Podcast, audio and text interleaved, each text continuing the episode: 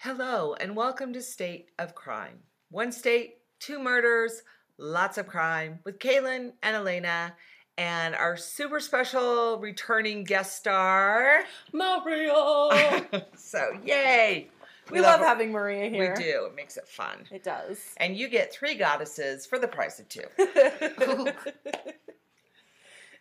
was that sound that just came out of your mouth? Oh, God. My lives should stay separate. That was awesome. Oh, great. So we're starting. So last week we did a two-parter of my Minnesota case, and this week we are doing Elena's Minnesota case, and then we've got Maria here, and she's going to do an update on her uh, Patrick Frazee case, which yes. just went through trial and stuff. So right.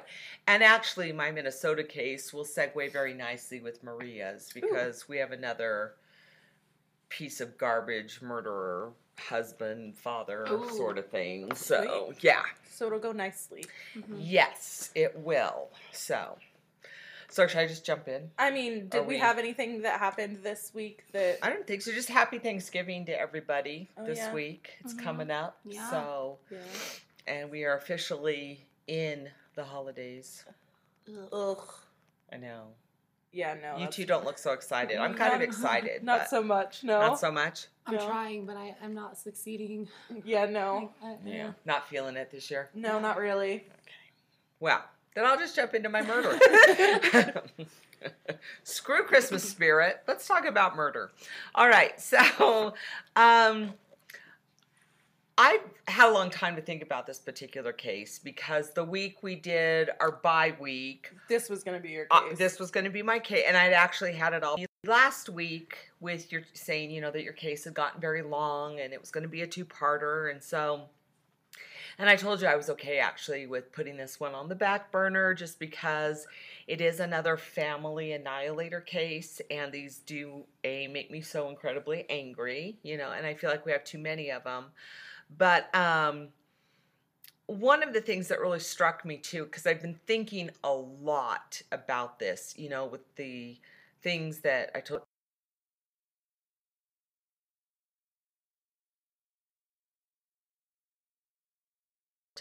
and, you know, I've been reading Of Mice and Men with my juniors, and we're I... about halfway through. Love that book. You know, now, and also, how many times in my life, in your life, have you heard me say that? That's right. And I was just going to say, too, it is one of those books that even, like, reluctant readers tend to get very into. It was really right. good. Yeah. It's short. It's very to the point. And I, I love Steinbeck because I think he does such a beautiful job of looking at kind of like the underbelly of the American dream and people who are struggling and lonely and, and all of those things. So, but at, we're, we're about halfway through Of Mice and Men. And so we'd gotten to that part where Candy's dog is shot. And, um, and of course that kind of foreshadows Lenny's fate, you know? Right. And the thing is in Of Mice and Men, I think, you know, the novel really positions us to kind of be on George's side at the end, that what he is doing for Lenny is ultimately the kindest thing he can do, right? right? Okay. So, and I think in the world of Of Mice and Men, I'm okay with that. And, you know, I, there's a lot to be said about assisted suicide and when is that a good thing and those sorts of things. But this is not one of those cases. This is no, and and but this is this is my point though, is that across the board with these fucking murder, suicide, family annihilator sort of cases, almost always they are posited or explained in some way that you're somehow supposed to kind of be on the side of the murderer. It's always an emphasis on they lost their job. They felt like they couldn't care for their family. Do you know what I'm yeah. saying? Mm-hmm. The wife was sick and suffering from a lingering illness. Looking for validation. Exactly. And I was like, that's no different than what we do with an animal when it's old. You know what I'm saying? Yeah. And that should not be your mentality when it comes to your wife and or your children. Mm-hmm. Yeah. And I think that's one of the things that just pisses me off so much about these cases is almost always when they're discussed, as subtle as it may be, they are posited in this way. Right. And it just irritates me, and I think that's one of the things that's really been under my skin about them, uh, uh, aside from just how wrong they are. Right. So, um, my case, we're back to Minnesota, like we said, and it also takes place, oddly enough, at about the same time of Of Mice and Men during the Great Depression. And so there was a, there's a guy who's written a very good book about this case. His name is Brian Johnson, and he's actually very intimately connected with it. So when he was a small child, he remembers visiting the grave of his great aunt, who died on April tenth, nineteen thirty-three. Her name was Alvira Lundine Johnson. She was twenty-nine years old and pregnant with her eighth child. First of all, that's a lot died. of children. Yeah. yeah. And, you know, there's probably something to be said, too, about family planning in this case, as well as in many other cases. Um, one of the things that I do think, um, you know, is overwhelming is not having some of that control. Yeah. But again, much more my sympathy goes to Alvira or Alvira in this case than her murderer. So, as we said, she was twenty-nine years old, pregnant with her eighth child, and she and all of her seven children that had been born are all buried in a single casket. And we will talk about why that was possible in just a little bit. Mm. Okay, so there's That's, a single yeah. grave, and that grave contains, like we said, Alvira, the child she was pregnant with when she died, ten-year-old Harold, nine-year-old Clifford, seven-year-old Kenneth, five-year-old Dorothy, four-year-old Bernice, two-year-old Lester, and four-month-old James. Oh, that's so sad. Yeah. So when Brian Johnson was growing up, he... um. This grave is near Harris, Minnesota, which is around an hour, I guess, north of Saint Paul, Minnesota. So it's a very small community. And he grew up knowing that they died in a house fire. So that's why they're all buried in one casket, because all that was left were basically skeletal remains. Gotcha. So, because the fire was pretty intense. It burned the house completely to the ground. Oh my so, gosh. Yeah. Um, it wasn't until many years later when he started digging and, you know, trying to find out more information, he learned the horrible truth that forty-three-year-old Albin Johnson, the husband of twenty-nine-year-old Alvira, murdered her and his children, set their home on fire, and disappeared. So did he kill them and then set the house on fire, or did he set the house on fire and that's what killed them? I will get to that in just a little bit. Okay. Okay. And there are some conspiracy... Okay, so there are also some conspiracy theories about Albin and the murders, and I'll, I'll get to those in a little bit. I love so. me a good conspiracy theory. Yeah, well, these aren't, like, super good ones, wow. just so you know. It's just, yeah, people Conspiracies have, are fun. Yeah. Mm-hmm. So... Albin was well known in the community, as was Alvira. They were both, you know, they'd both been born and raised in the area, and they were pretty well known. Albin was described, he was six foot three, two hundred forty pounds, Damn. so he's a large man. And despite this being Prohibition, nineteen thirty-three, like we said, um, he was a very heavy drinker, as were all three of his brothers. And... Mm.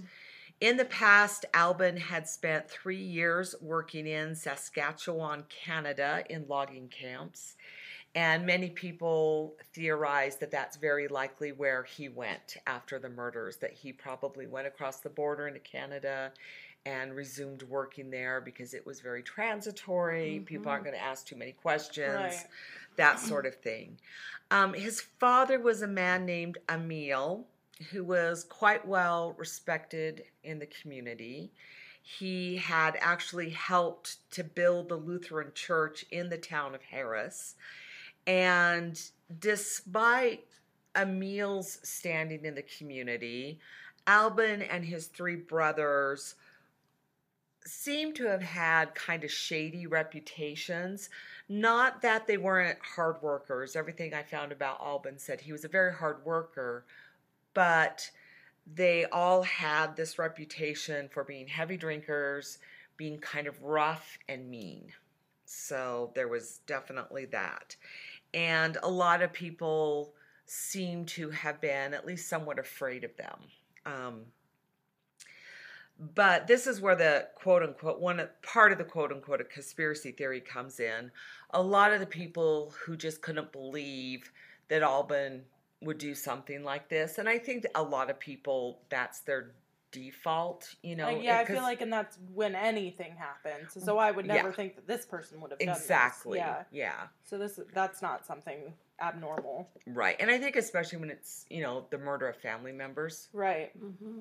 And children, which is really awful. Um. Anyway, despite that, Albin was, in fact, indicted by a grand jury six months after the murders. They tried him in absentia since he had disappeared and, like we said, has never been found. And I feel like this could be one of those cool, you know, mysteries if somebody can ever track down where the hell he ended up to. But right.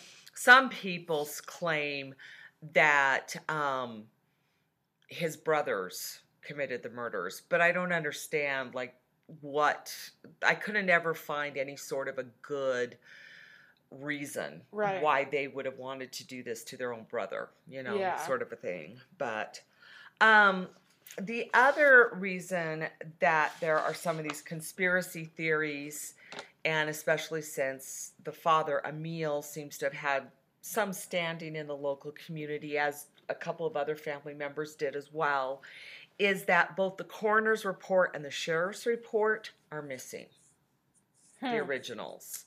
That's sketchy. Yeah, and there isn't actually a federal indictment for the murders, which, um, and somebody said they tried to access that and they couldn't because technically this is still an open case. Because he's never mm-hmm. been found. Because he's never been found. So even though so much time has passed and he's very likely dead, I guess that's still a thing.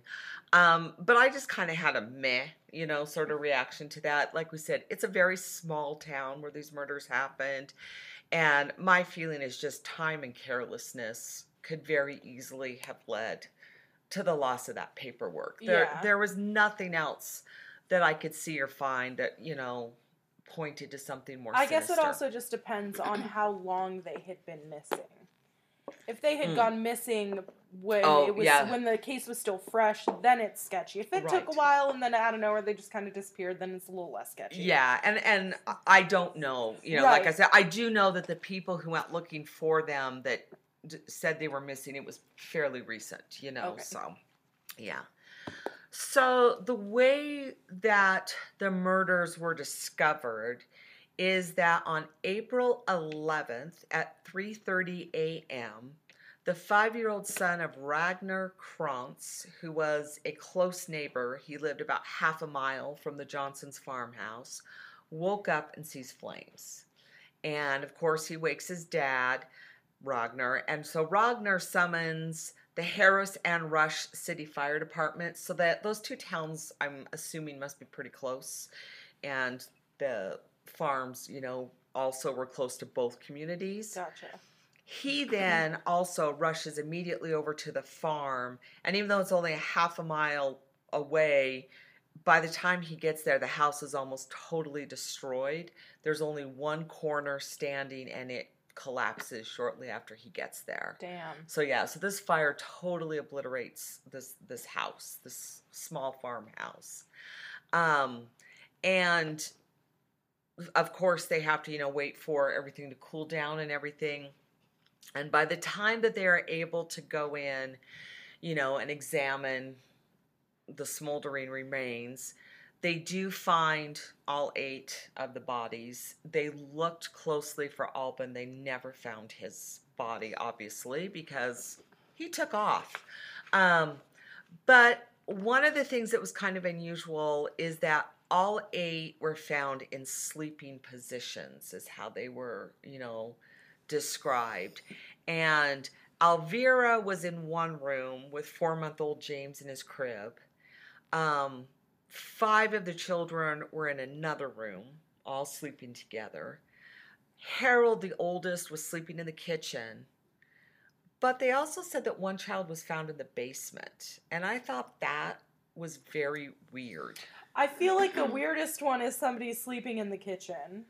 Not to me, because it would be warm there, and they probably didn't. I mean, that's like, they don't have enough, you know, it was a very small house. This is a very poor family.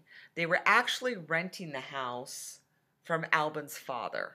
Hmm. And we'll talk a little bit more about that in just a sec, too, okay? Um, but to me, the weirdest one is the kid found in the basement. Yeah, yeah. I feel like... I and, still think it's a little weird that somebody was sleeping in the kitchen. Okay, but. Yeah. But, um, like I said, the weirdest one to me was the kid in the basement, because a basement would be cold. It's mm-hmm. April in Minnesota. There was snow on the ground. Um, why was the kid sleeping down there? Like, and nobody seems to question that. So I don't know if they knew where everybody traditionally slept, because there's a lot of family members, you know what I mean, that yeah. lived in the community.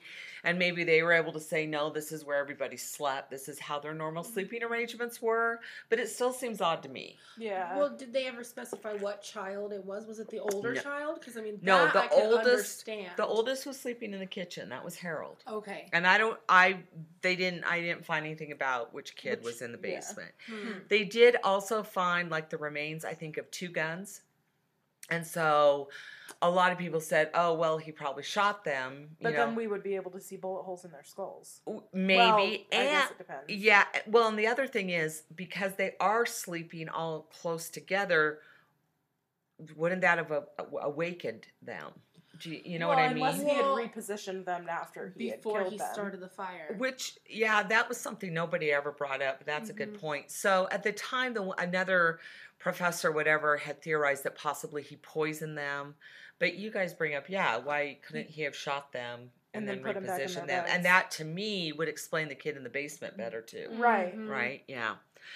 In any case, other things that were sketchy, and that, again, you know, so when the bodies were first found, Albin's family, at least some of them, claimed that the police had messed up, and that when they went in and were finding the skeletal remains of the other people, that they somehow destroyed Albin's bones, that he was in the basement or something like that, and that they destroyed the bones by walking around, which, yeah, I don't yeah, buy no. at all. And another reason is they found a gas can outside the house.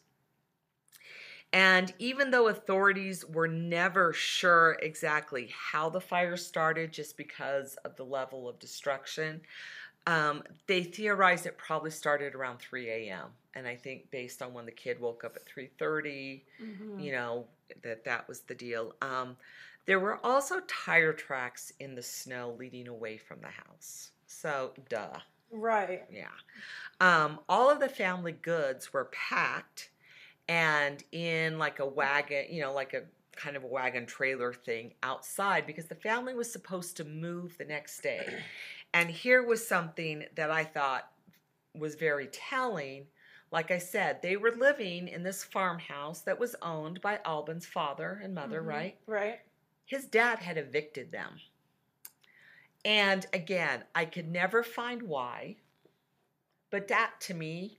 says a lot. Yeah, that you would evict your own son and your seven grandchild, seven grandchildren, well, and one on the way. Right. Mm-hmm. Well, another thing would another thing to question is, what did he do to get him? He and his family evicted. He That's had what to I'm have, saying. Yeah, he had yeah. to have done something bad enough. Right. That.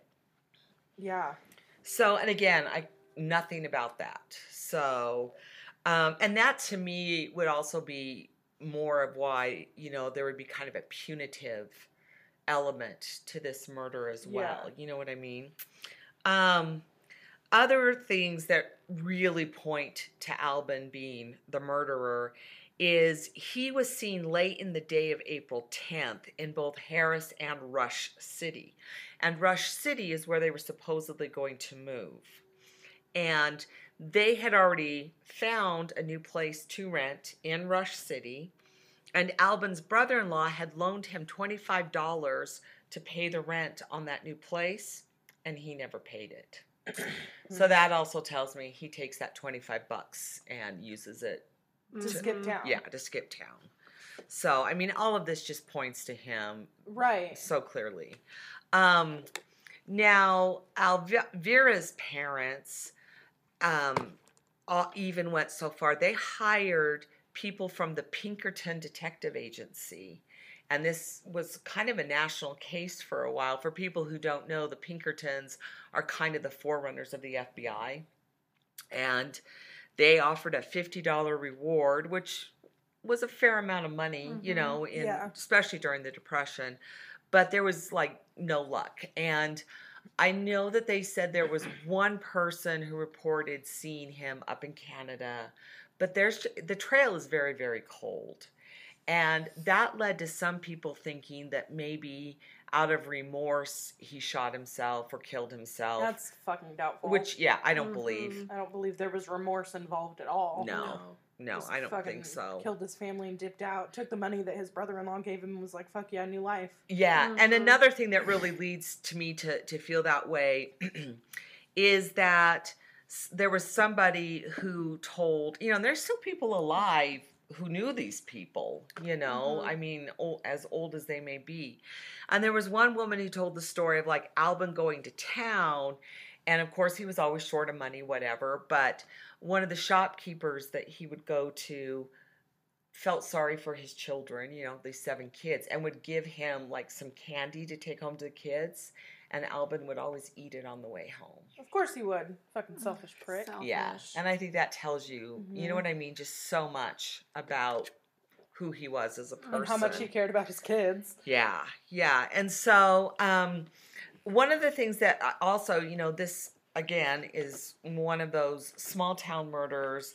And there were a lot of people who said that they'd never heard about it. Like they were aware of, you know, the grave. They were aware of hearing about the fire. But, um, you know, like I said, Brian Johnson, his mother was, his grandmother would have been a sister to Alvira, because that Alvira was his great aunt. And he said, though, his mother knew her and remembered her. Um, and, you know, even he didn't know that it was murder until he was considerably older. Right. And he, like I said, he wrote this book and did as much investigation as anyone I could find, and he said he definitely believes that Albin was the murderer, even though other people keep trying to make excuses for him. Yeah, so. I mean, it doesn't really make, there's no really other option. No, I don't think, like I said, the only other option that anyone mentioned were the brothers, and, and that, that doesn't make any sense. Makes even less sense, mm-hmm. you know, unless there had been some sort of fight. But like I said, there's the thing about this case that really got me going was, of course, you want to know what happened to him. And yeah, where he ended up, he, and yeah. you know, and you want to know, you just want to think that the rest of his life was awful and horrible and all of that, but it probably wasn't. And then the other thing is the gap about, like, why would his own dad have kicked him out of the house? Right. Yeah. I found that very, very unusual. It had to have been something bad enough for him to want to kick a pregnant woman and seven children out of the house yes. as well. Yeah. In the, in winter when it's there's well it was snow April well so and oh snow and on the ground one, it's winter. Yeah, one more thing that I wanted to say is so um on you know so the fire what they think the fire started at three o'clock in the morning mm-hmm. on April eleventh mm-hmm. and the little boy wakes up at three thirty in the morning on April eleventh. The death certificates for everyone. Those are dated April eleventh. But Brian Johnson says that on the very the very simple flat stone marker that's on the grave for Alvira and her seven children and her unborn child, their death date is listed as April tenth. and he said he really believes that the found that that's not a mistake, that the, her family did that on purpose because they wanted it to be very clear that they did not die because of the fire, that they were murdered.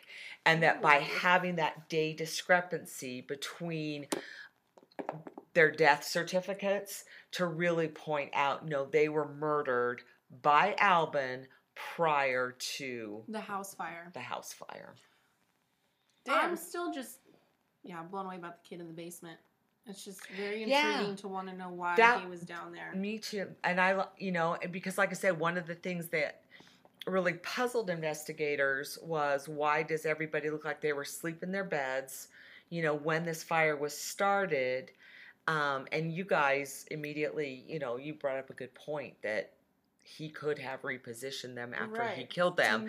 And nobody even mentioned that in all the research that I did, but that makes such perfect sense. Because, I mean, it, I feel like it doesn't make any other sense because there's no way that this fire is happening and nobody is waking up. Right, right. Mm-hmm. Or even, like I said, you know, any of the ways that he would have killed them. Do you know what I yeah. mean? Like, whatever that, it, like if he shot them, obviously the noise is going to wake somebody up right. and it's such...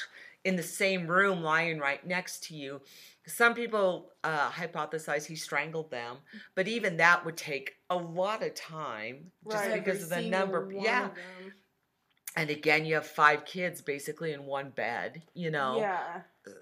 Anyway, yeah, I don't, yeah, I mean, it's kind of gruesome, but um, so, and that led the one professor to say maybe he poisoned them, but I think you guys are more on it. I still think that, or I would hope that the investigators would at least look at the remains to see if there were mm-hmm. some sort of gunshot wound. Like fragments in any bones. Yeah, I think they did. You know, you I know mean, I'm mean? assuming they did. Again, they that did. wasn't discussed in anything that I read, and I read a lot of different articles, although they got very repetitive.